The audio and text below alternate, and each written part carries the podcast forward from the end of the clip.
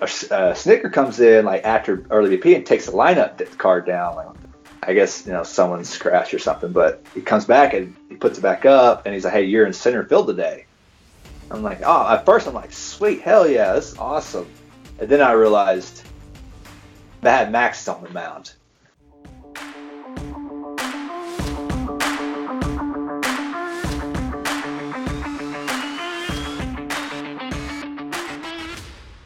Welcome back to another episode of Baseball Americas From Phenom to the Farm, our interview series talking to current and former professional baseball players about their climb through the minors. I am your host, Kyle Banduho. Before we get into today's episode, I wanted to remind everyone that now is the best time to be subscribed to BaseballAmerica.com for all of your post draft coverage, signing updates, scouting reports, and looking at how this draft has impacted the college ranks. Great stuff from Carlos Collazo, JJ Cooper, Teddy Cahill and everyone else involved in putting together the draft coverage. Now, for today's episode, I talked to Lane Adams, who's had big league stints with the Braves and Royals and is a current member of the Twins organization. He's just waiting for baseball to get underway like the rest of us. Lane was a 13th round pick of the Royals back in 2009, yet another example of a big leaguer that wouldn't have been drafted in this year's shortened draft. Lane was also a Missouri State basketball recruit coming out of high school, and he hadn't even planned on playing college baseball. Something I noted in my write up about Lane on the Baseball America website his career and eventual big league time is largely a result of the Royals having short season affiliates for him to develop at, which is unfortunate when you think about MLB's current contraction proposal and the plan to move away from short season. It really hurts multi sport guys like Lane who need that extra development time. This made for a really fun conversation. Lane is just generally a funny guy. I think everyone's going to enjoy hearing him talk. He's got a fun perspective on baseball. He's pretty honest and open looking at his career. I don't think he really held anything back. Hope everyone enjoys it. If you do, please remember subscribe wherever you get your podcast to go check out past episodes and leave a five star rating and a review on Apple Podcasts. Also, make sure to go check out the Baseball America podcast wherever you get your podcast. Uh, that's talk on prospects, college, everything in between. Episodes of From Phenom to the Farm drop every other Tuesday, but there's new content on baseballamerica.com every single day. So, again, there has never been a better time to be a BA subscriber than right now. With that, let's talk to Lane Adams. Okay, joining me on today's episode From Phenom to the Farm, he was a 13th round draft pick of the Royals in 2009, current member of the Minnesota Twins organization, a blogger and NBA free agent, Lane Adams. Lane, Thanks for joining me while we're all stuck at home in quarantine. Hey, Kyle. Thanks for having me, man. Appreciate it. Glad to be on. Of course, of course. Um, before we, you know, we do a deep dive into your entire career and how you got to this point, um, you're like I said, you're you're still current member of the the Twins organization. You know, how are you staying ready for whenever baseball might happen? We're recording this um, on May 12th. So by the time this drops, who knows what's going on. But for right now, how are you trying to stay ready for a season that may or may not happen? Uh, be all honest with you, I'm not really doing anything. Be completely honest, I've probably worked out three times since I've been home. Haven't hit at all. In the past, that I would be grinding it out every day, but since I'm 30 years old now, I kind of I've taken my foot off the gas a little bit, and it's hard to prepare when you don't have a timetable. So uh, I just kind of taken it easy. I picked up my workouts a little bit more past uh, 10 days or so, but as far as baseball activities, I haven't done anything as far as hitting or throwing a baseball since I left Florida back in mid March. Well, I don't I don't blame you for for taking it easy. I think we're all I think we all deserve a nice break right now. But um, let's throw it back to your amateur days. And the, the first question I generally ask is, you know, when did you know being a professional baseball player was actually a real possibility? But for you in your amateur career, you were a prominent baseball and basketball player. When did you start to realize that you had a future beyond high school in either sport? Uh, I knew pretty early on, and I could play after high school in basketball, probably eighth, ninth grade. I knew that was a realistic um, thing I could do. Baseball, um, probably wouldn't really believed it until I got drafted. So not so not until draft day. Probably yeah, probably a little bit before. Um, yeah, probably a little, a little before draft day. How'd you balance the sports? How how did uh, you like as you uh, got into high school? What were you playing more of, and you know how often were you basketball. playing each? I I tried to quit baseball my sophomore year. My mom wouldn't let me, so I uh, it was easy. I didn't balance both sports, I just only played baseball games and worked on basketball, spent time in the gym. I didn't do anything for baseball ever. Besides show up and play and have our team practices. But as far as hitting and do all that other stuff on my own, I didn't do anything. So were you just a just a show up in the spring guy, no no summer ball circuit, anything like that? Well, um, we actually I went to a really small school in rural Oklahoma. Like we had 200 kids K through 12. Yeah, really small. And uh, we so we had we had football, so we had a fall baseball season. There's a lot of schools in Oklahoma that are like that.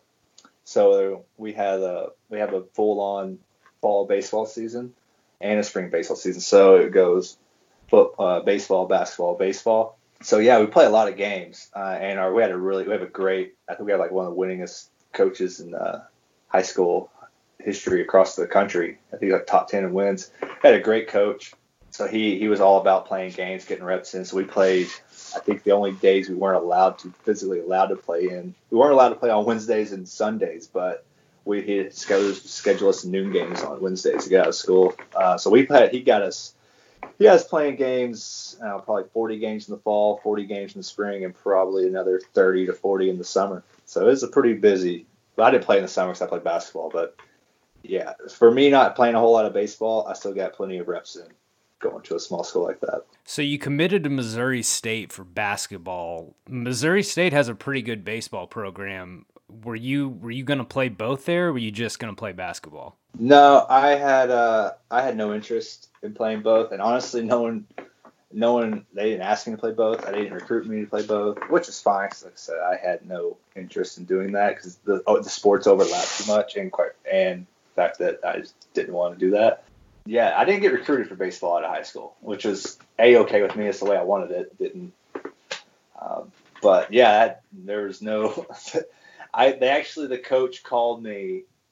I think a couple days after I got drafted and said that if I wanted to play, that the the opportunity would be there if I wanted to, but I didn't had no interest in playing in college. I, if I wanted to, the sports overlap so much that it's just kind of be a pain. So when did you realize you had popped up on on scouting radars? When did you realize that getting you had any chance of getting drafted?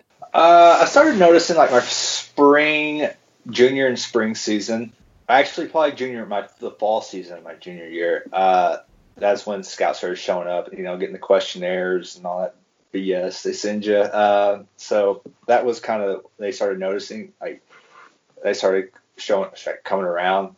I just at that time in the in the fall, I didn't think it was really realistic that I get drafted. And the spring I had a really good spring like state tournament, a really good state tournament that spring, and uh, that after that, that's when more people started uh, uh, kind of showing interest and cross checkers started coming around more. And yeah, so kind of the junior junior years, spring is when it kind of, you know, really started kind of the interest started showing up. So then what's the run up to the draft like for you once basketball's over and you're headed over to if you're playing some baseball in the spring was it was it your goal to go pro were you hoping to get drafted or was it just like a thing where if it happens, you'll think about it. If not, you'll just go play basketball. Uh, honestly, I didn't want it to happen. I wanted to play. On, uh, honestly, I didn't want to get drafted because um, I knew that if I did will get drafted, that I would most likely be walking away from basketball. And I, honestly, that is such a hard decision for me, to, hard thing for me to do. And I didn't, I didn't want to have to like make that decision. Um, so honestly, sitting sitting in my computer class in, in Springfield, Missouri, when the draft was rolling around, I was kind of hoping no one just called my name. Um, that was, you know, kind of what how I was feeling mentally or about the whole situation. Well, then walk me through draft day. You're at school, just watching the ticker. Well, yeah, I'm in. Uh, so I got up there. It's like summer. I think I've been up there two, three days, um, going through workouts and stuff. Really enjoying it. Um, and then I'm sitting in my computer class, and I know the draft's going on, and one of the scout, a scout that called me and said, "Hey, we're going to take you in the somewhere between the eighth and twelfth round." So all right, so I'm following along my on my uh, laptop when uh, eighth round comes by, nothing, 11, 10, 11, 12, nothing. Like, woof, maybe they're not going to draft me. So a little bit of sigh relief. then and then this 13th round rolled by, and then say, hey, this is it. And I'm like, ah, well, damn. I said, well, so I just closed my laptop and I just left class, and I had to I walked over to the uh, basketball department and had to go have a sit down with our coach, which was great. So what was his what was his reaction? Was he the first person you really talked to after you got drafted? No, because I called my mom on the way over there. Uh, but yeah, but as far as well, yeah, I guess he was one of the first ones. He's the second one. It was great, man. Uh, I say great. It was yeah, it was great. He he handled that situation. You know, I couldn't ask for a better for that situation to be better the way the way it went. It was a great conversation. He supported everything I did. He encouraged me to go play. He you know he easily could have made that a really difficult decision and pressured me to stay and you know kind of been an ass about it. But he he wasn't. He was he's a great dude. Um, you know, it's kind of why I committed there to play for him because the type of guy he is. Uh, but he was super encouraging, and um, he he was really happy for me and my family about the opportunity. He he was actually insisting I take take the opportunity and you know give it a shot. And he said, "Hey, if it doesn't work out for you, you know, I'll still be a basketball coach. You know, down the road, I can always hit him up when I get done playing." Which I don't know if he'd want a 30 year old on his roster now, but I might be making that phone call soon. Uh, but no, he was, still, was, still got eligibility. Yeah, I get four years. Now. It was great, uh, but the whole time walking over there, I thought, man, this guy, you know, he's exhausted. His his energy, his you know, and time away from his family to recruit me, and you know, we built a pretty good relationship just just from the recruiting process and me committing there and the first couple days on campus. I mean, we had a really good relationship. We still do. Uh, so be able to like so it's kind of, I felt really bad and I, I felt like I was letting him down, but when he was really, you know, excited and happy for me and the opportunities, man, that really meant a lot, meant a whole lot. And that really uh, took the, the, the burden of the pressure uh, right off my shoulders as soon as, as soon as I walked in and saw that he was, you know, really, he was congratulating me. He was following the draft. He already knew. Like he, he was aware. And so he was really excited and happy for me. And that meant a lot for me. So, what were the main factors in in choosing to sign? Because it sounds like you liked basketball a whole lot more than you liked playing baseball. Was it just financial? Was there anything else in that appealed to you about playing pro ball? Uh, I would say seventy percent of it was financial. Um, you get a signing bonus at a certain age, kind of head start and everything, and the other was just kind of the other thirty percent probably just the opposite. Like, what if I don't want to look back you know, four years of college basketball, and you know, you're done. I, who knows if I play anything beyond that? Probably not. So my career probably would have wrapped up 2013, 14, whatever, 13, and that was about the time I was getting put on the 40 man roster. So I didn't want to. Just looking back at it, um, I didn't want to. I didn't want to not take the opportunity and you know, kind of ask myself, what if when I'm, you know, 23, 24, done playing college basketball, you know, life as an athlete is probably over from what I would gather. I didn't want to look back and be like, hey, you know, what if I played baseball? Could I have, you know, been successful? So that was that was another underlying factor in my decision. Being a guy from a small school, did you have any expectation about how you'd perform in pro ball or how you think you stacked up to the other guys, or did you go in kind of blind? Oh, I went in super blind super, super, super blind. I had I knew nothing about professional baseball. I didn't have an agent at the time. My mom handled all my uh, negotiating, and uh, you saved that commission then. Yeah, yeah. Um, she got she got above slot signing bonus, so she did a pretty damn good job. I'll give it. Go, mom! That's not everyone right? gets that. Right. Um, so she did a great job for me. It was I, I, but as far as any like what to expect, I knew nothing what to expect. I mean, I barely played I mean, most of these guys come in pro ball out of high school and play, you know, pretty competitive competition, at least at the high school level. In summers, I never did that. Like I always played basketball. Um, so I was, I didn't know what to expect. I didn't really have any expectations going in. Um, Were you nervous, like when you flew out to Arizona, or was it just kind of like, hey, this might be fun? Uh, I was nervous because that's the first time I've been on. Well, yeah, it's the first time I've been by myself. Well, I wasn't by myself for school for three days prior, but um, this is for, I'm ways away. I was like four hours away from home when I was at school, but now I'm 18, and when I'm out in Surprise, uh, Yeah, I was I was a little bit. It was everything. It was exciting, nerve, you know, nervous, uh, eager to kind of see what's about. Uh, I had actually had a uh, I had a I had a little bit of the more. I'll tell you what. I was expecting at least playing a stadium my first year. I wasn't expecting the chain link league of field number one in Surprise, Arizona. I was not expecting that. So that was a little under underwhelming when I found out I was playing on a backfield with no one. Playing in front of maybe ten people. Playing in front of three guys keeping charts.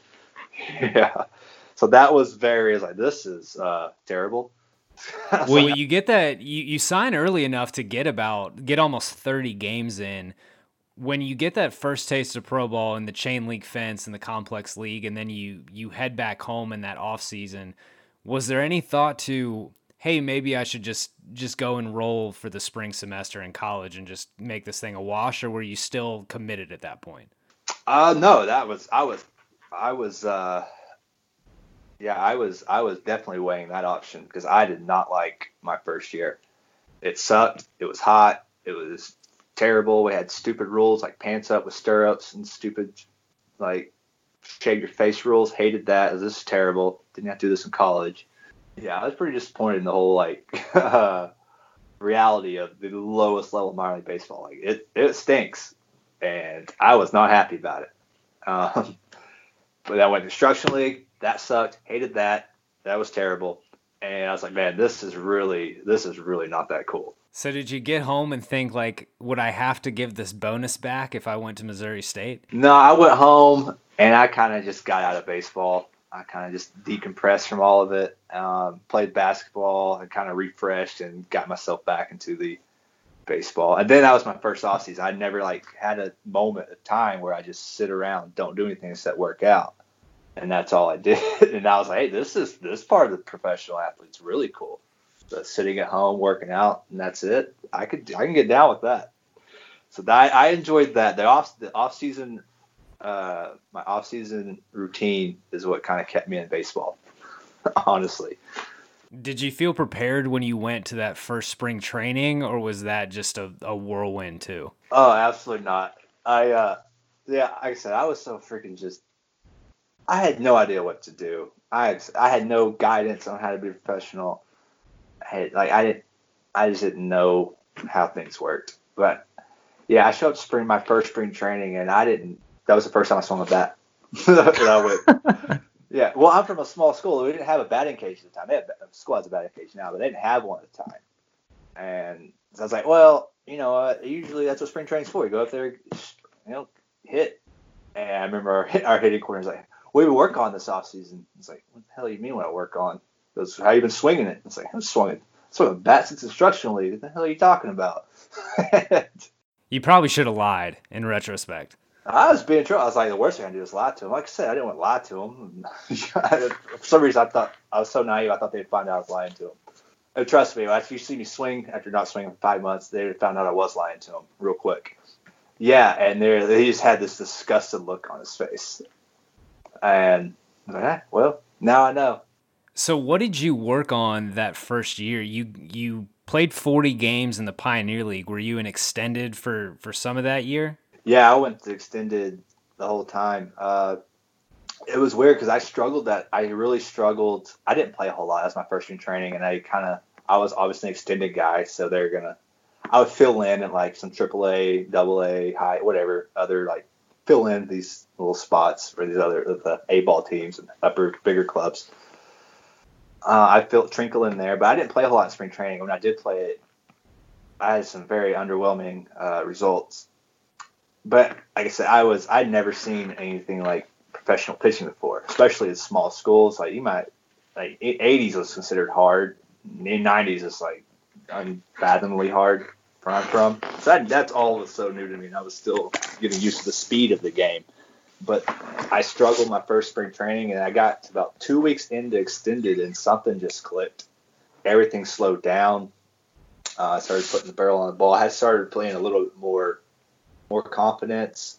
Uh, I couldn't tell you what. I don't know if it, I can't remember if it was an adjustment I made or I just woke. I think I just honestly, I think I just woke up one day and it, it seemed like the game slowed down for some reason, and I wish I knew why because I would love to like kind of have that little nugget in my back pocket, but yeah, it was a weird. It was really weird. I remember it.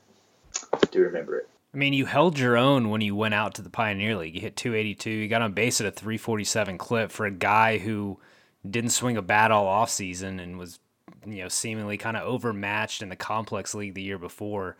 That's that's pretty good.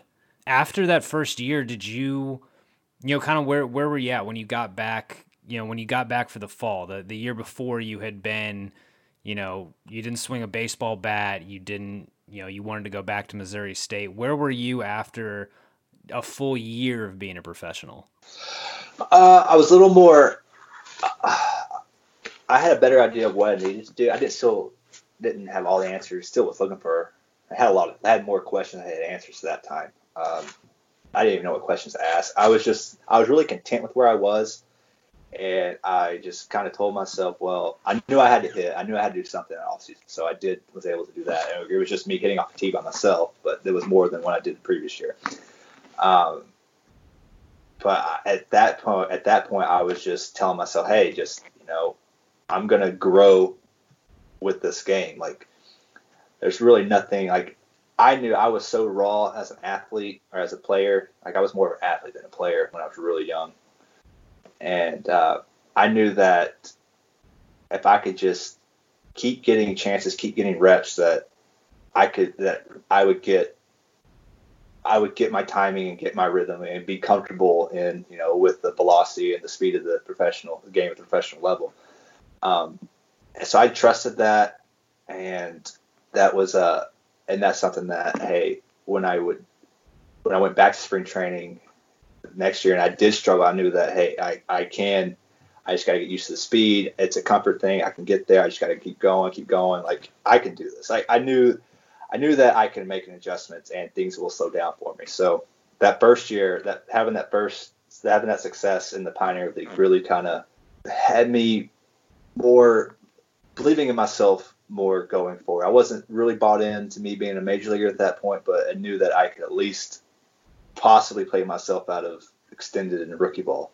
You know, that was kind of it was that was my that was me just getting to the next level. That was my whole thing. I want to be at the next level. Well, then the next year when you when you went out to low A and then got sent back down to rookie ball, but sent to the Appy League and not the Pioneer League, would, did you still kind of keep that mentality of hey, I just need to keep getting opportunities and keep getting better, or was that a frustrating kind of thing because at that point you're 21, you're you're still in rookie ball. Yeah, it was it was a little bit of both because uh, I knew I knew that if you look at my track record, I go somewhere and I struggle, and then I figure it out. That's just how I've always been. That's why if you look at my MILB or uh, season log, it's always half a year at some place, bump up a level, half a year someplace, bump up a level. That's kind of been my trend.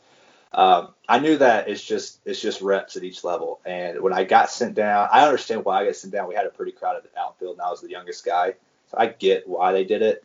Uh, but at the same time, uh, I was I, I, was I was convinced that if I just get reps and get used to the speed and the speed of the game, that I I would adapt. And I and I unfortunately at that time I didn't.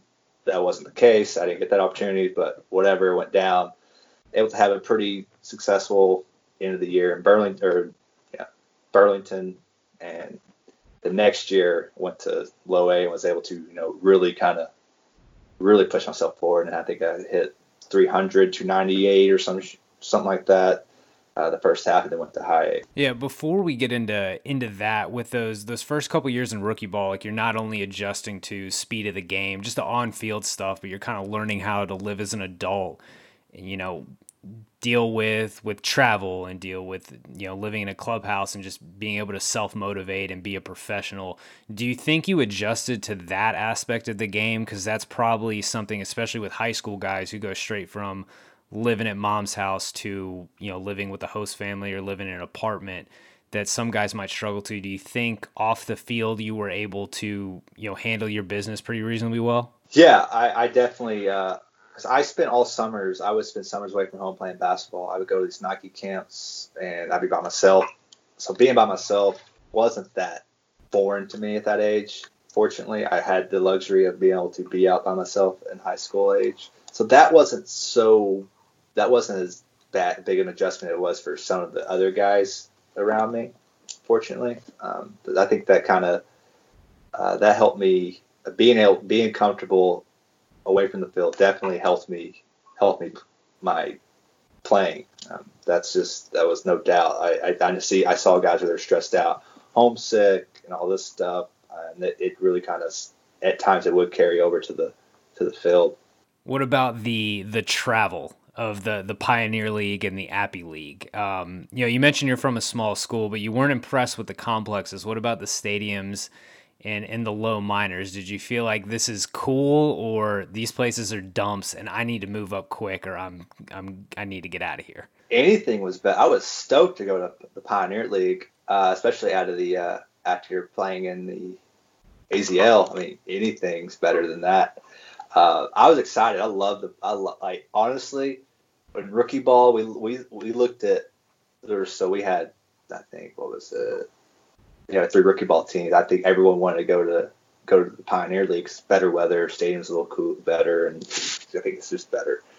And so when I went to the Pioneer League, I was ecstatic, and I enjoyed my time in Burlington too. Um, but yeah, it's uh, there's some really rough stadiums. Looking back at it, though, I was excited to be there because it's not chain link fences and backfields, but uh, I actually went to. I was yeah, I was excited to be playing in some actual stadiums, no doubt. By the time you'd finished that season in Burlington, had you given basketball kind of a rest, or was it still in the back of your mind? Uh, I kind of given it a rest by then. I I think, yeah, I given it a rest. I think I kind of put it to sleep when I kind of put basketball to sleep after my first or my year at the Pioneer League. I had I played really good there, and I kind of put basketball on the back burner after that you mentioned that you went to Kane County, you went to full season ball after struggling the year before, and then you go and you, yeah, you you you know you pretty much tear it up. You hit 298, got on base 349 clip.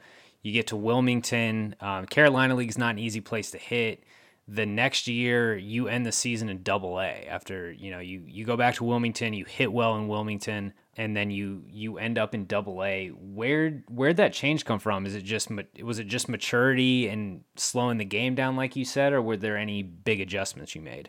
Um I think it was all all of that was just maturity and uh, being able to slow the game down and you know trusting yourself and your ability. Uh, that was that's what those uh, kind of that's what helped me get through those levels. Um, was just maturing, learning, like kind of maturing as a baseball player and thinking through like situations like counts and stuff. That is more of a yeah maturity on the baseball side of things is what got me through the lower levels, no doubt. You get after that season in um after you end that season in double A, you get added to the 40 man. At that point, where, you know, where do you think your career is headed? Have you put in your head that you might be a major leaguer? uh, actually my first year I had in Kane County, I actually had a had like a motivation that year because my agent my agent told me at the time that that was my rule. I was up in the Rule Five draft that year, which I wasn't. It was the following year. So I was like, oh, Rule Five draft. It's going to be 40 man or you know potentially 25 man, given the circumstance. So that was my motivation. And then I had that for two years because my agent told me the wrong year. Uh, so I just want to get to my 40 man. Yes, I just want to get to my 40 man year or whatever. I just want to do that and make, see what happens. And uh, that was that was my goal for two years, and to be able to have be successful. Um, just having having something to to like really work for that was kind of that was really big for me. I had a goal. I first time I had a goal that wasn't like num, numer, uh, numerical or any kind of stats oriented goal. I had one goal is just to you know play well uh, before my 40 man year comes, and I was able to do that. So, what replaced that goal then after you made the 40 man? Getting the big leagues. That was did, that. Did you have any expectation for what kind of big leaguer you thought you could be or what you wanted to be, or was it I just need to get there and then I'll worry about it? Uh, at the time, it was just get there then worry about it. When you're younger, and I was, I was, I've always thought myself to be a little more intuitive on how the, how everything works, but at that point, I was just like, hey, I'm one phone call away, like you know, and I was essentially. Um, at the same time, I didn't realize how far away, how far away I was.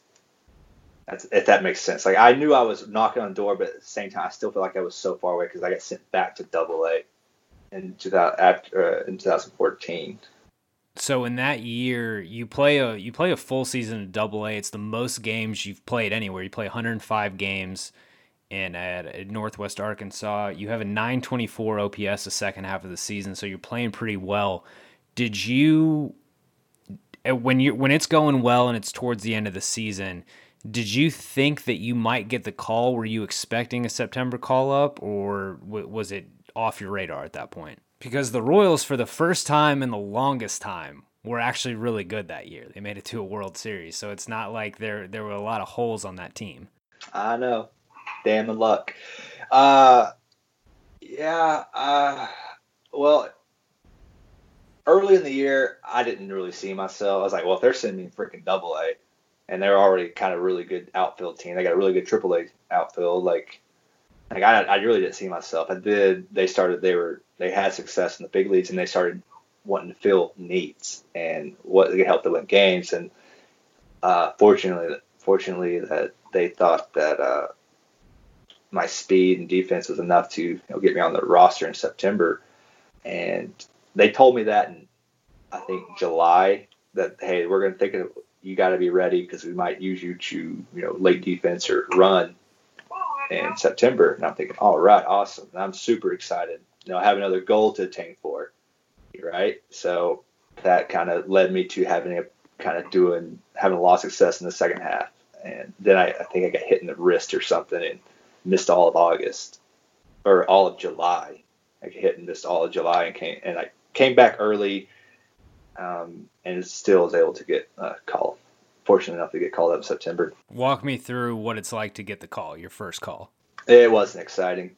Uh, they, I, oh, I, I, say that it was exciting. I'm sorry, I said it. It was exciting, but there was no like dr- drama to it. Um, like I said, they told me, they told me earlier in the season, hey, there's this could possibly happen. We're looking at you and all this stuff. So the cat was kind of out of the bag. I knew they were, I knew they were considering it, and they came up. They our assistant GM came to a game in Tulsa, I think 10 days before uh, uh, September 1st or the call up or September or whatever first, and uh, I think I played really hit like three home runs, stole like five bases in like a four game series. I was like, well, if that didn't just solidify a September spot, then hell with these hell with these people. That's what I'm thinking. So, um, and then he's like, he was like, hey, it was pretty it was almost at the time like 10 days out from being September, I would I would have easily made a bet. Like I would have bet on myself too. I would have get called up if,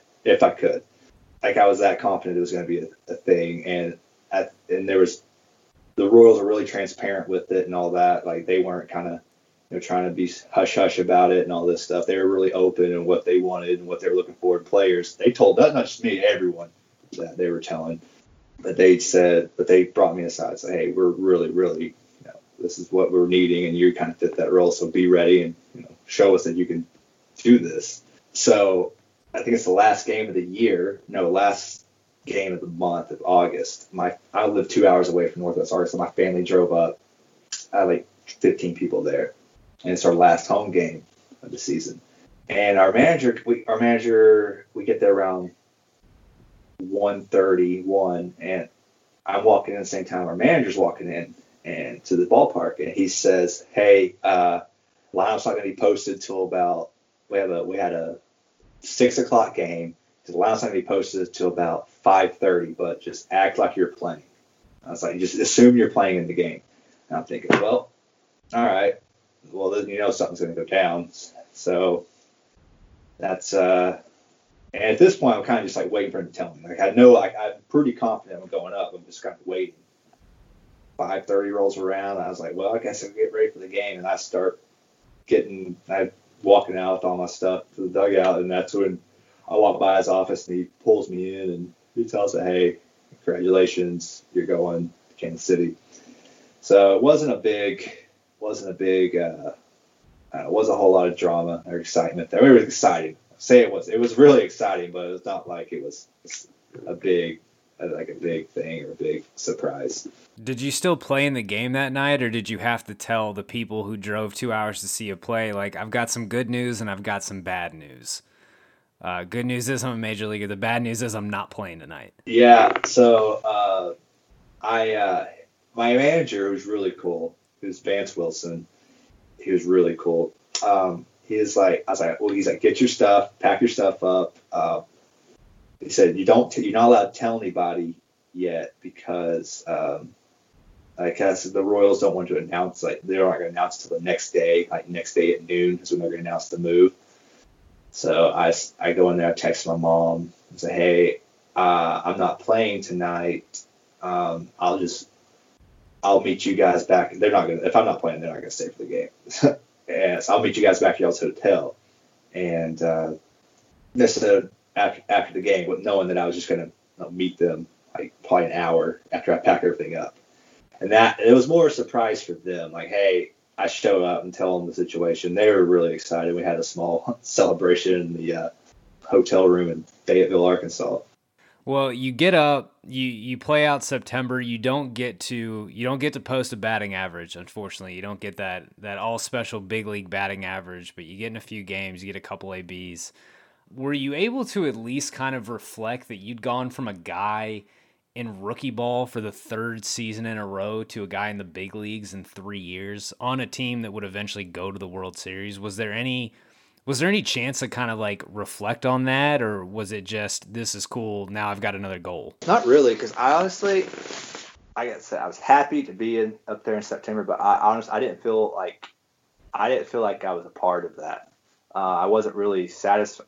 I was happy to be there, but I was I didn't feel like I was I wasn't contributing. I didn't feel like I was I didn't really feel like I was a major leaguer if that makes sense. And granted, I was on paper, but I didn't do anything I didn't prove to myself that I could play up there. I just proved to myself that I could get here, and that's you know, that's a cute, a cute thing to I guess have under your belt. But you know, everyone wants to be able to compete at that level, and I didn't really, I didn't really get that opportunity, and the small opportunities I did, I didn't take advantage of them. So I wasn't, I wasn't really satisfied with myself. I wasn't. I kind of had a bittersweet taste in my mouth after that season. Um, yeah, I wasn't. It was. It was. wasn't as I don't know. It was it was a really indifferent feeling going into that off season. So what kind of goal did you take into 2015? Because I'd imagine like get up and stay up was in your mind, but also that team, you know, went to a World Series. It wasn't like it was a you know a bottom tier team. There's a lot of stat competition in that team. How did you go into 2015? What was the next goal? Uh, my goal was, I mean, from the talks of it, my goal was to they wanted me to either be starter in AAA or their fourth outfielder at the time going to spring training. So that was my goal to make the fourth outfield spot. And that didn't happen. uh, I didn't even make the freaking Omaha team. I got sent back to Double A beginning of the year. Um, so that was, uh, yeah, I, I, expected to go in at least been in AAA since I kind of proven I handled Double A at that point. Um, but like I said, there's just there's other outlying factors in baseball that you out of control. But uh, yeah, I didn't really reach my uh, didn't reach my goals in 15 that going into spring training that I had set for myself. Well, then let's talk about 16 because you have you have a weird 16. Um, it starts in January when you get put on waivers, claimed by the Yankees. The Yankees then release you in July. You sign with the Cubs. You finish out with the Cubs. You end that year sign with the Braves. Walk me through the year as far as dealing with the sudden organization shuffle and playing for four teams over two affiliations in one year. What is that grind like? What is what is that year as a professional like? Um, you know that was uh that was the most that was a uh, that was a fun those were fun years. Um, it was a kind of you know when you kind of come up with one team, you only get one set of ways to do things. You know, each team has philosophies and I really enjoy getting out of an organization. And I don't get me wrong, I really love being in Kansas City, no doubt about that. I really enjoy. I couldn't ask for a better team to be brought up by. Uh, but be able to get out and kind of see other philosophies, see other the way other things are being taught, and other this kind of more innovative ways the game's been played or being you know kind of taught and valued that was really eye opening for me, and I really enjoyed that. And it's that's something I kind of didn't really know existed out in Kansas City because it didn't. We weren't allowed to watch video when I was in Kansas City, uh, but when I went to the Yankees, they encouraged watching video, and I loved video, but and I wanted to watch Kansas City, but they, they just wouldn't let me. But being able to do that and a little more, little more uh, hands-on uh, with with the Yankees and Cubs, I really enjoyed that a lot, and be able to experience that definitely helped me uh, going forward. So after that season, after you've, you know, after after that, and you're granted free agency, is there any, you know, is there any thought of being like, you know, I've still got some bounce in my legs, I'm gonna go play basketball and get my school done, or was it I I want to find a, a good job because I feel like I can do this? Uh, after Kansas City, after after the uh, after the season with the Cubs and the Yankees, where you you finally got to free agency. No, because I knew, like I knew now I'm gonna be able to kind of pick. This is exciting for me because I get to kind of you know establish where I want to be. Whereas the past, it's like the Yankees pick me up. Well, the Yankees are the New York Yankees, and usually they're the New York Yankees outfield is typically crowded with really talented players, and same with uh, the Cubs, really talented players at the time. Uh, still. Yeah, what a run for you the, right? the World Series Royals, the Yankees, who are the, the richest team in baseball, and then the Cubs, who I think won the World Series that year. Incredible, incredible run of good teams. Yeah. So at this point for agency, I'm excited because I get to finally, uh, granted, if I'm lucky enough to have enough teams interested, I get to dictate kind of where I get to, where I want to go or who I get. I get to. I at the end of the day, I get to decide. So I I was all about that. I was excited about it, and that was uh I was at least gonna. I was definitely going to uh, go through free agency before I even sniffed about thinking about going back to basketball. So, what made the Braves the pick then? Because in retrospect, they ended up being, I would think, you know, you'd say the right pick. What made them the pick? Man, that's a hell of a question because I didn't want to sign with them. My agent didn't want to sign with them. And my agent's assistant is who talked us into signing with them. So what was what was the assistant's pitch? That better off. I get the big leagues faster, which he was right. I got there quick. Um, yeah, I was. I negotiated a deal. The Brave there was there was like seven teams I was talking to, but it came down to the Braves and Giants. Well, Braves were, weren't meeting me what I want salary wise, and the Giants were on the minor league salary wise, anyways. And that and I was like dead set. I called my agent, said, "Hey, this is this. This is what the Braves are offering. This is what the Giants are offering." And talked to my agent, like, "Well, you know, this is a little significantly higher than what they're offering. You know, that's." And he's like, "Yeah," and he agreed to it too. And we're, he said he would send me over the email in the morning, or the he'd get the contract drawn up and send it over to me, have me sign it the next day. I wake up next day, I had a text message, "Hey, we need to get one more. We have one more group chat. Eric, assistant Eric, wants to like run some things by you, and he he rattles off how the Braves lack depth, the outfield position, all this stuff. How he how the how the GM is personally calling him, trying to sign me, and that that usually never happens on a minor league deal ever, especially guys with my not as tenured as me. Like I don't have as much tenure for GM to be calling about you know, minor league contracts. Um, so that's kind of the, you know, that's kind of the pretty good indicator that they really value you. So, so he, we are about on the phone for 30 minutes, and he convinced me and my agent to let go of the Giants offer and sign with the Braves and take less money. And I'm thinking, oh my gosh, I, I, I honestly, I don't, don't know why I did it. It was just, but luckily I did because it ended up being my best year of my career. It's kind of weird how it all worked out because I was not wanting to sign there, and neither was my my agent. Well, you told me when we first talked that you said that things can change quickly in baseball for better and for worse. How did things change quickly for you in your first year with the Braves? Because when you started out in Gwinnett, it wasn't even you weren't even playing every day, right? No, no, no, no. I when I when I got to Gwinnett, uh, I didn't start opening night, and that that pissed me off. Like that was, I mean, Granted, I was 27, so I knew I was older. I could get the circumstances, but I wasn't any older than everyone else on, on our team at the time. Um, and I was playing every other day, and it was sit a game, play a game, sit a game, play a game. I could never. I don't think I didn't play back to back games till I hit. I had a two homer game in Norfolk, and I finally played the next day. And I remember that that game in Norfolk. I was struggling. I think I was over my first 11 or 12, and I think my first hit was inside the park home run, and that kind of got the ball rolling. And the next game in Norfolk, I hit like a two homer game, went four for five, two homers, and then got hot in Durham and came home home stand got hot and I was playing every day and playing really well early in the season, which is something I hardly ever do. Like I usually suck the first two months of the season for some reason. Uh, so I was really, you know, got I was really uh, happy with what I was doing early, and the phone rang and they said I was going up to meet the team in New York and end of April, and I was that that hit me more than my first call up did after seven years, you know, grinding as mostly an everyday player in the minors, what's the year like for you as a big league role player? I'd imagine you take being a big league role player over playing every day at AAA. But how do you keep yourself ready? How is it acclimating to the majors as a 27 year old, you know, rookie? What's that? What's that whole entire experience like? Man, it was a lot of fun. It was it was hard because I'd never pinch hit before. My my goal was to pinch hit and play defense off the bench and pinch run. Like that was I was a fourth outfielder who was was not going to be not going to start any games.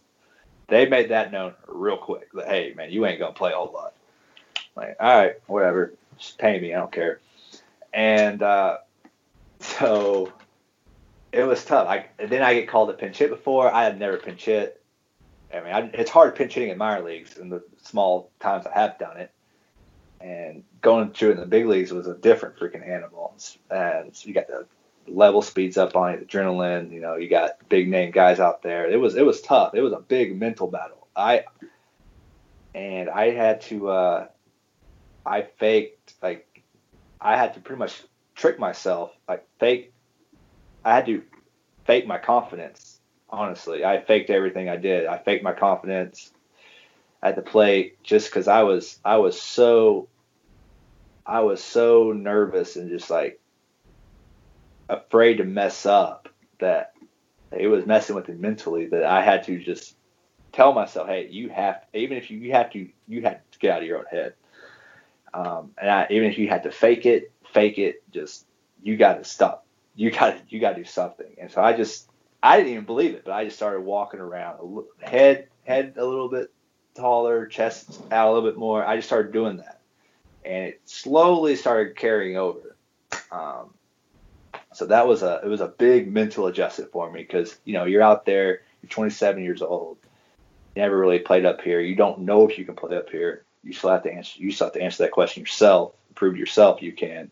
And you see these big name guys out there like Familia, like guys who've been around the big leagues a long time. You've seen on TV. Uh, Price. You know, there's all Scherzer, Strasburg. You know, those are. It's hard not to get kind of intimidated by those big names that have had a lot of success in this game. Um, so being able to fake and kind of fake my confidence kind of led to me, you know, having real confidence in myself. As weird as it sounds. Is there a is there a single pitcher you can remember facing that like the first time you were like this is surreal. This you know I've, I've watched this guy on TV now I'm facing him like I'm really a big leaguer. Is there any any single AB that stands out from that year of like this is wild? Scherzer. I think I faced Scherzer it was early in the year. I think it was May. I can't remember what time it was. It was one of it was early in the season earlier in the season earlier in my arrival to the season, I guess. And it was one of my earlier bats, and he just mowed me down. And I'm like, holy, I might as well just just signal three to the umpire walk back to the dugout. Once at a time. He just he just made me. I was in and out quick, and uh, I was like, holy hell. And and then the next, uh, I think that might have been May, and I think we fast forward to uh, I think it was September. I think we are mid September. We are back in uh, in DC, and I get to the early the ballpark. We have early BP that day, and I take early BP every time they offer it because I have nothing else to do. So I'm there at the ballpark really early, and uh, the lineup's up. I'm not in it. I don't even look at the lineup because I know I'm never in it ever. and uh, so a, a uh, Snitker comes in like after early BP and takes the lineup card down. Like what the hell? I guess you know someone's crashed or something. But he comes back and he puts it back up and he's like, "Hey, you're in center field today." I'm like, "Oh!" At first, I'm like, "Sweet, hell yeah, this is awesome." And then I realized Mad Max is on the mound, and I'm just like, "Son of a like what? Like why? Like all pitchers, it had to be this guy. Like, like it was like why Matt? Why this guy? And then I just sat there I sat at my locker for about 20 minutes thinking this guy, you know how he is. He gets out there, he stares at you. He's a he's a he's a dog. He's a bulldog. He comes at you. He's a killer. He killer, man. That's why he's Mad Max. That's why he's one of the best pitchers in the game, if not the best. Like he's he's the reason he's got that reputation. He comes at you. He's fearless, and you know, and it, it's intimidating, especially as you know me, who you know, not a lot of you know you know, not a lot of success and tenure on your belts under your belt to kind of, you know, can I can I compete with this guy? So I sat there 20 minutes. I was like, you know what? I know if I I know if I'm intimidated by him that he's really gonna mow me down. Like he's, like so I told myself I'm just gonna fake. I'm just gonna fake uh, fake my confidence. I'm gonna act like I own him, and I, when I walk into the batter's box in the eighth spot, I'm gonna stare at him. I know I said he's gonna stare at me. I'm gonna stare right back at him and just kind of like, even though if I don't believe it, I'm gonna, he's not gonna know that I don't believe it. And uh, I ended up having a really, really, really successful game against him. I think it was two for, it was two for two with a, a triple and a single. It would have been a double, but I slipped over first base, busted my ass around in first, and then he walked me on four straight pitches. And after he walked me, he threw like a really hard snap throw pick off the first base, and then I think uh, Zimmerman threw the ball back to him, and he like, stabbed at the ball with his glove and caught it and kind of stared at me a little bit. And that was the moment I knew that I can do this at the major league level because I had Max Scherzer thinking about me. I had I had Max Scherzer that night, and that was that was that's that's how I could sleep sleep at night, knowing that I had one time in my life I had Max Scherzer. I had gotten the best of Max Scherzer one evening, and that really, really that that game uh, really kind of that that kind of really gave me a lot of confidence going forward. Was that moment and that those three at bats off of Max Scherzer. Yeah, you're gonna have that one forever. yeah, I um, mean, yeah. That's that's awesome. Well, you you get 85 big league games in 2017, and then 2018, you've got I mean, it's just a weird year. If you read the transactions with no context, it's strange. You you start out the season with Atlanta, you get released by Atlanta, you sign with the Cubs, then you get released by the Cubs, then you're back with the Braves. You and the Braves just can't quit each other. Walk me through walk me through 2018 coming off that long year of of being a role player cuz you know, you get that big league stretch, but you only get 109 at bats. That's a that's a long time with not many at bats. Did that? Do you think that affected you at all? Oh, it definitely does. Um, yeah. So 18. Oh, I remember. You got to go back to 17. Uh, into 17, I'm driving home. Just finished off the season. Uh, driving back home from uh, Atlanta. I stopped in somewhere. It's late. I didn't get on the road till late, late at night. I stopped in somewhere in Mississippi. Stayed the night. Got up, and I'm probably 10 miles down the road, and I my MLB app updates and it said Bray general manager John Coppolella Coppolella is banned for baseball for life. And I'm thinking, son, and I'm just like, oh, you got to be kidding me. Like that's the one guy that's like actually liked me and valued me as a player. Like even like I think a couple days before he had told me in the dugout in Miami that hey, you you we want you to be our we're hoping and we want you to be our future fourth outfielder for you know at least the next three four years. You know that was like that was the first time I ever saw myself having a future with a major with a with a major league club. After that conversation, and then to see him get banned from baseball, really, man, I, I it that's hurt me so bad. Um, and maybe and that maybe it's because I I just got my own head too much, but just seeing that, I mean, it it really just crushed me. I because I knew I knew with the new GM and knew they're to new GM, he, like I got to go out and prove to him he's not to know of me. They're probably to get a couple new coaching, like new staff guys in here, uh, new assistant GM, all this stuff. And I'm thinking I got to go out and like everything I, I I was thinking to myself, everything I did in 17 is pretty much washed because I got to do like I got to impress a whole new regime, and that that weighed on me. That pressure, the pressure to perform and impress them, weighed on me from that day all the way through spring training, and it was the most miserable it was the most. I mean, going into the spring training in 18, that was the most miserable spring training I've ever been in, and it shouldn't have been because that was the that was the only spring training I had a viable chance to be on an opening day roster, and it was the most miserable spring training of my life from a performance standpoint to a mental standpoint, just everything terrible. And I, I did it to myself. It wasn't. It wasn't like I just mentally domed myself up and I got myself in a big hole, uh, and I just couldn't dig myself out of it. It was it was difficult, and I think it all started from just seeing that the GM get banned from baseball. As silly as it sounds, it that it just for some reason I let that get the best of me. Well, it, it sounds like it sapped your confidence. You would I mean, going back to what you were talking about with with rookie ball, and going back to your your A ball days, talking about how much just being confident in the level meant to you at that point. It, it sounds like it was kind of the same thing.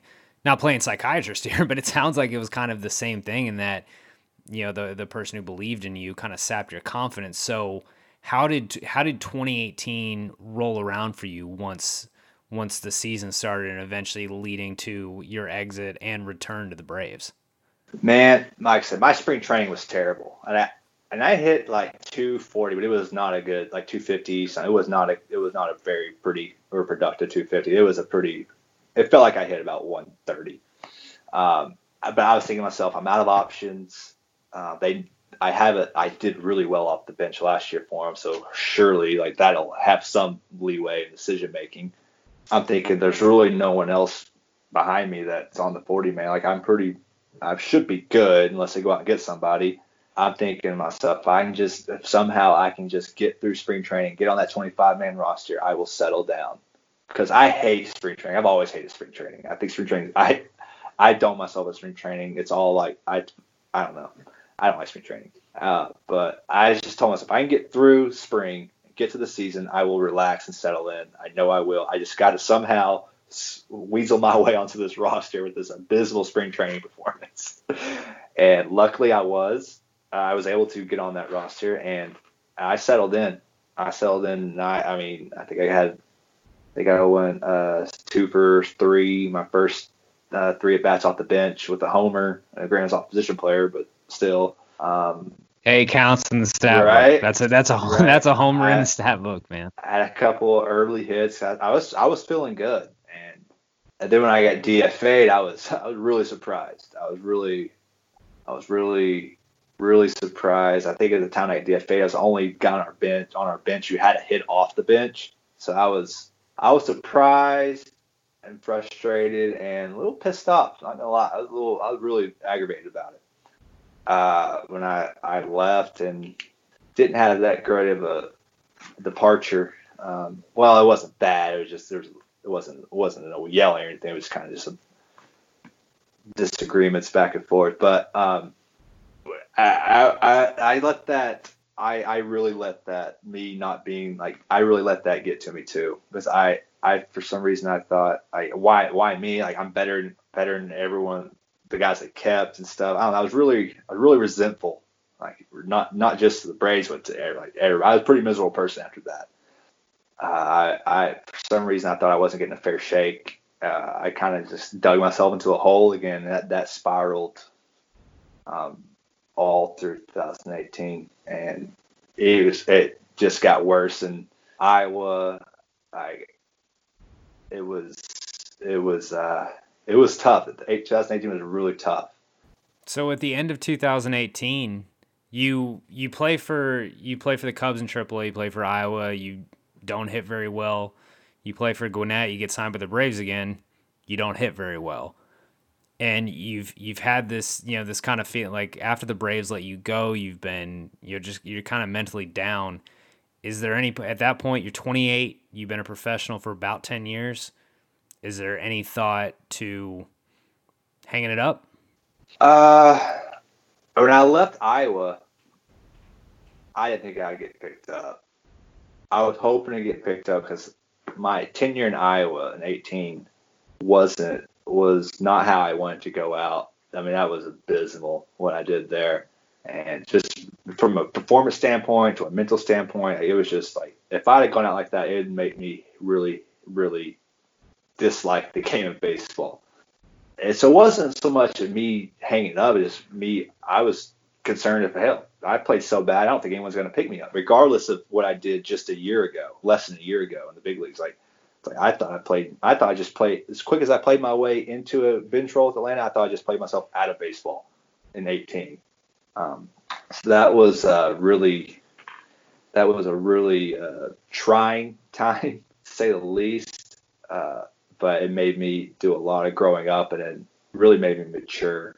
And yeah, it's it's something I've learned from, and it's something.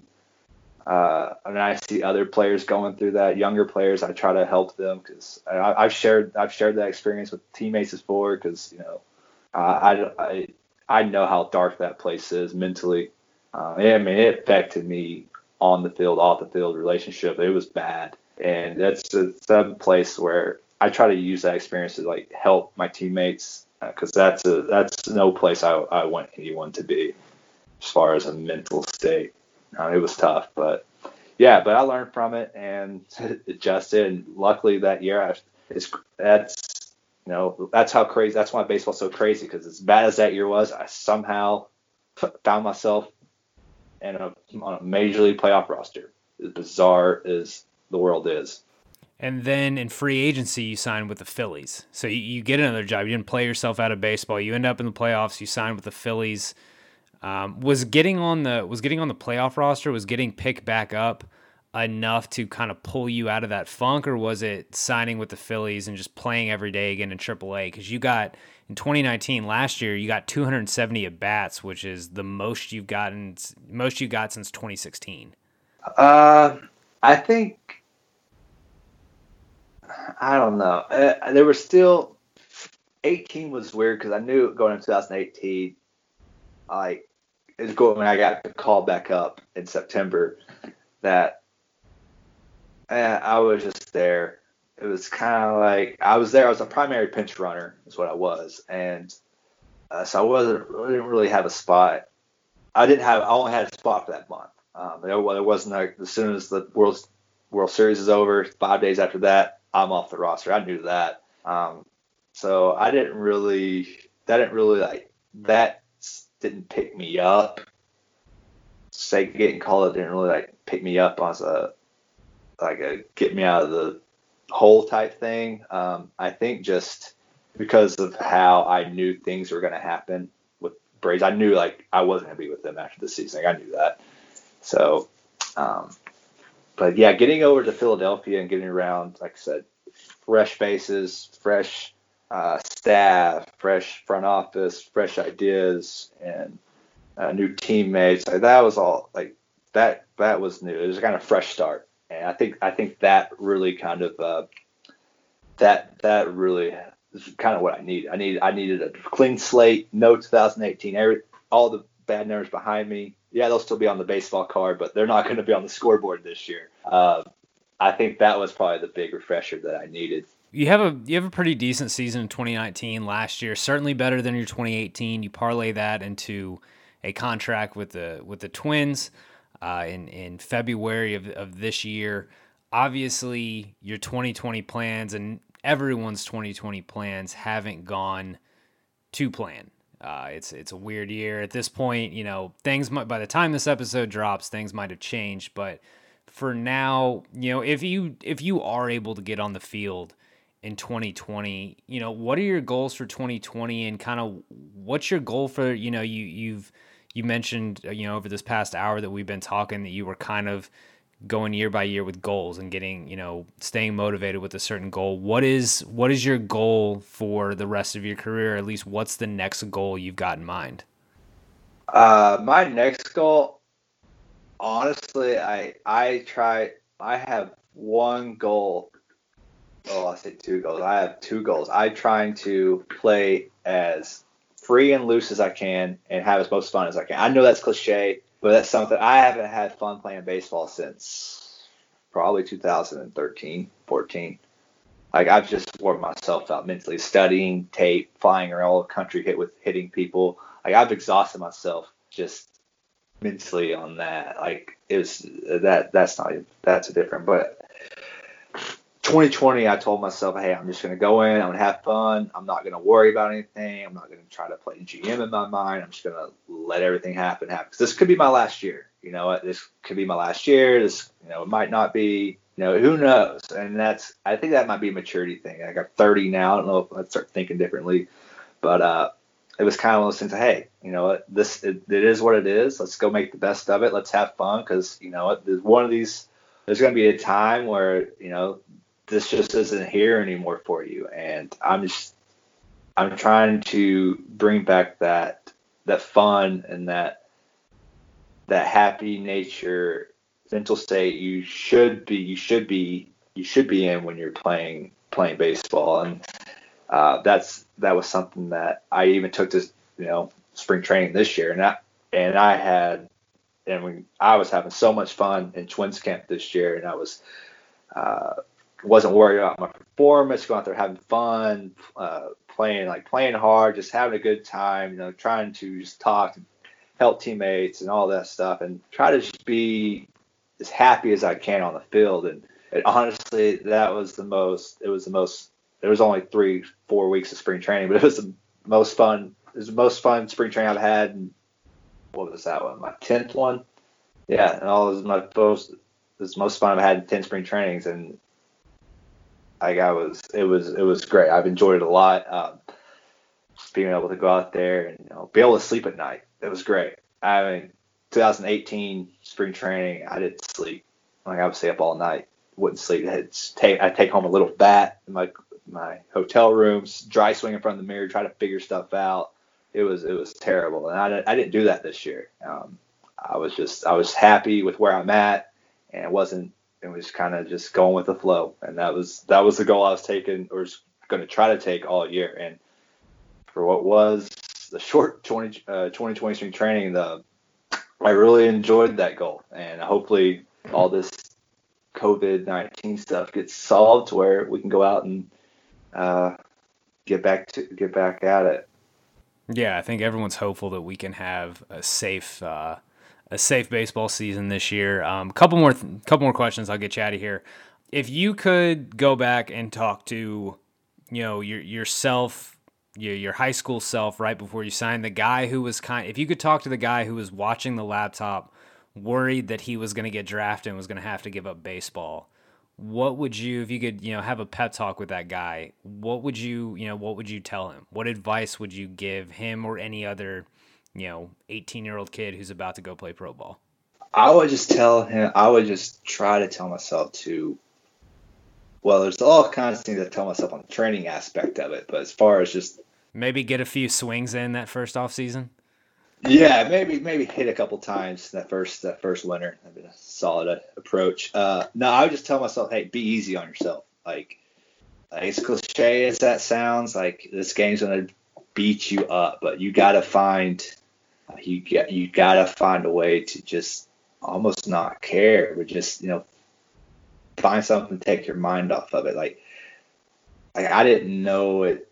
My first four or five years, I didn't I didn't. I was so carefree and just kind of went out and played baseball. Didn't really get caught up in anything, with the mechanics of hitting or, you know, what moves need to be made that'll benefit me. But uh, like my last, or there was probably three or four four year stretch where that all that stuff just consumed me and ate at me, and it was unhealthy.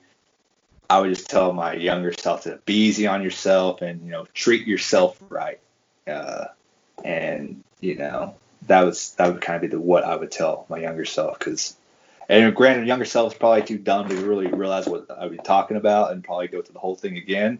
But uh, yeah, I think that's just kind of uh, be easy to have fun and really, really, really just don't, you know, just try to try to have as much fun as possible and just you know do whatever you can to, to be like to be happy and have a good time because that's it's pretty much what it's all about and you want to enjoy these moments. And this is a special being able to play professional baseball is, is a special is a special well, privilege that you know we've been blessed to be able to do and just be able to enjoy that because you know you don't want to look back at these great opportunities and times and kind of find out you've been you didn't take advantage of and have as much fun and enjoy it as much as you, as you could have and should have. Last thing I've got for you: what is more fun, dunking on someone or hitting a home run in a major league game? Oh well, I've never. I've only dunked on like two people, and they weren't like worth really worth bragging about. So I would say hitting a major league home run. Um, only major league home run. If you go minor league home runs, I'm definitely going to choose dunking in basketball. But if it's a major league home run, I'll choose a major league homer, no doubt. I assume you can. I assume you can still throw down. What's your what's your go to trick dunk? Uh, right now, uh, I, probably your basic windmill. I can't really. I used to go between the legs when I was younger, but those days are gone. And now I'm just. I, I'm slowly. I'm on the decline on the jumping, and it, like I think, last spring training, the first spring training, I didn't have a 40 inch vertical and it really that like really hit me like that hurt that hurt deep that hit me deep when i didn't have a 40 inch vertical. That's the first time i had a 40 vertical so i was like 17 18 years old and like that was when i was i was like oh no well it's all about the three point shot now anyways so whenever baseball's done you just you got to go put up those jumpers and and can still find a place uh, lane where can the folks follow you on social media and find your website uh, you can find me at uh, LA underscore Swiftness is my all my social media handles. Uh, my website is Swiftness Online. Uh, I was doing a blog. I haven't blogged lately, but I need to get back on it. Um, kind of thing. We're me and my wife are building a house right now, so kind of been uh, a little too busy, consumed with other things. But I need to get back on that. But yeah, you can find me online. I'm usually usually on there. You know, going back and forth with somebody or annoying everyone's timeline some sort. That's what we all do. Lane Adams, thanks so much for joining from Phenom to the Farm. Hey, thanks, Kyle, for having me, man. Appreciate it. And that's it for today's episode of From Phenom to the Farm. If you enjoy this episode, please remember subscribe wherever you get your podcasts. And if listening on Apple Podcasts, leave a five star rating and a review. Also, make sure to check out everything going on at baseballamerica.com. New content every day, including post draft coverage and updates on the Major League labor situation. You can follow me on Twitter at Kyle Bandujo. That's B A N D U J O. And I'll see you in two weeks. Thanks.